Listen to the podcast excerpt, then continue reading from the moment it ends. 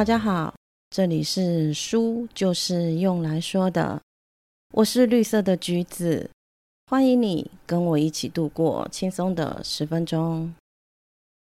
今天我们要来说的是《Spy Family 间谍加加酒》的第四集。在上一集的最后，安妮亚因为救了溺水的小男孩，成功的得到了他的第一颗星星。他跟黄昏提出了要养一只狗来当做奖励的要求，所以第四集的一开场就是从挑选狗狗开始。安妮亚对于黄昏帮他选的狗都不满意。于是，一家三口接受了建议，前往了动物收养中心的领养会，希望可以找到安妮亚喜爱的小狗。正要离开的时候，黄昏接到了新的任务通知，便用上厕所为借口，让约尔带着安妮亚先行前往。黄昏接到的任务是西国的外长抵达东国，两国之间要进行部长级协商。但是，东国就读柏林特大学的多名排外主义的学生，正在计划着要谋杀西国的外长布朗兹。黄昏利用易容术，成功的套取出他们参与的人员名字、秘密基地和要利用在狗身上绑上炸弹的方式来进行暗杀的方法。由于两国的关系处于如履薄冰，所以不能够终止会议，更不能让暗杀计划曝光。只能由西国的间谍来处理，希望可以防范未然，让会议顺利进行。另一边还在挑选狗狗的约尔和安妮亚，一直也都没有找到合适的。在这个时候，外头的一只大狗引起了安妮亚的注意，而这只狗就是东国的 Apple 计划所培养出来的 IQ 极高的动物，但随着研究停止而流落到黑市。也是这一次用来绑炸弹进行暗杀的狗狗之一。安妮亚趁着约尔在跟工作人员谈话的时候，悄悄地尾随这只大狗来到了大学生的秘密基地，听到了他们的计划，而且还很不幸的被抓到了。这一只高 IQ 的大狗，当众人的注意力被电话铃声吸引时，趁机带着安妮亚逃出。而安妮亚也发现了这只狗是有预知未来的能力，也是个超能力者。而还在会场的约尔发现安妮亚失踪以后，开始慌张的寻找。本想着可以逃离的安妮亚，却因为狗狗是路痴，又被带回了原点，遇上了反对主义的大学生。就当这个危险的时候，月儿出现了，救下了安妮亚和狗狗。并把从犯交给警察，而主嫌齐斯则带着另外一只狗，趁着慌乱的时候逃掉了。而安妮亚也读到了狗狗预知的未来，得知到黄昏会有危险，便借口要去厕所找黄昏，带着大狗快速的离开。黄昏这边也成功的拦截到了炸弹、狗和嫌犯。嫌犯因为想要借由战争来恢复东国的霸权，坚决不肯说出爆炸点和主嫌的藏身之处。在西国的间谍跟他们分析了战争的惨况和后果之后，才和盘托出。安妮亚透过狗狗预知的未来，找到了炸弹的引爆点，并预先做了记号，提醒黄昏，让黄昏等人逃过一劫。但是，一连串的行动也让东国的保安局注意到了，只能够暂停搜索活动。一行人为了怕奇斯孤注一掷，只能先行回到布朗兹大臣那里，保护好大臣的安危。黄昏易容成布朗兹大臣的模样，骗过了东国的护卫人员，自行开车，希望可以吸引出主嫌。果不出其然。主贤奇斯带着仅存的一只狗和炸弹跟上了黄昏。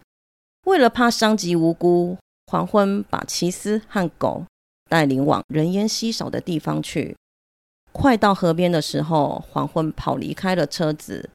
奇斯放出了绑有炸弹的狗去追黄昏，并趁狗咬住黄昏的时候，按下了爆炸钮。但是黄昏早就把炸弹从狗的身上拆下来，扔往河里了。暗杀行动在这里终于解除了危机。祖先奇斯眼看计划失败，立刻就开车逃离。但是很不幸的，在途中遇到了正在寻找安妮亚的约尔。约尔一看到奇斯，就以一个侧踢轻易的制服了他。在约尔打电话请警察来带走祖先后，事情终于告了一个段落。因为考量到两国之间的情势，这一个暗杀事件不可以公开，所以他们一家三口也被要求不能够将这件事情外传。再加上狗狗是实验品，所以也不能留下。但是安妮亚却提出了收养这只狗的要求，并以不去上学为要挟。最后黄昏不得已，只能够同意留下这只狗。而东西两国的会谈也顺利的展开了，谈判的内容也有好的开始，这个风波终于平息。另一方面，安妮亚和狗狗的相处也越来越熟悉。在达米安的提醒下，才发现还没有给狗狗取名字呢。对此，安妮亚苦恼不已。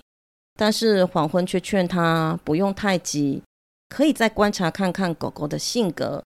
取一个合适的名字，并跟他说：一旦开始养这只狗，就要细心照顾，不能够半途而废，要有到最后的决心。说出这番话的黄昏，其实内心也很挣扎，因为他明白他的这个假扮家庭也会因为任务的结束而结束，根本不可能到最后。尤其是在经过这个事件后。黄昏更想要结束两国之间的冷战关系，觉得那才是最理想的未来。某一天，全家去户外的公园散步的时候，这只大狗从别的狗的嘴里面帮安妮亚拿回了手套的这个行为，让安妮亚联想到她爱看的电视剧主角，于是决定帮狗狗取名叫做彭德。于是，彭德正式加入了这个假扮家庭。看了这一集，不知道怎么的，心情竟然有一些沉重。安妮亚和黄昏阻止了一场可能引发的战争，但是却必须要保密，让我想到了一直以为的岁月静好，其实是有人帮我们撑起了伞，挡下了风雨，才会让生活自由随心。其实这个道理不难了解，但是处于舒适圈却容易忘记。生活总是有起有落的，怎么可能无风无雨呢？于是忘了要感恩，感恩有人的默默付出与奉献，更会觉得这样的岁月静好是一种日常，就像空气一样的存在，非常容易取得。但事实真的是像我们认为的吗？我相信答案是否定的。我们的岁月静好，是因为有人替你负重前行。再换个角度来想，如果是你我，愿意当这些默默付出的人吗？人都喜欢当一颗耀眼的星星，不喜欢当平凡的尘土。但当全部的人都是星星的时候，这个世界也将无法生存了吧？这么讲。不是说当星星不好，而是每个人生而不同，都有适合自己的。即使是暂时蒙了尘的星星，总会有发亮的一天；而没有光亮的土壤，即便使出了全身的力气，也没有亮光的。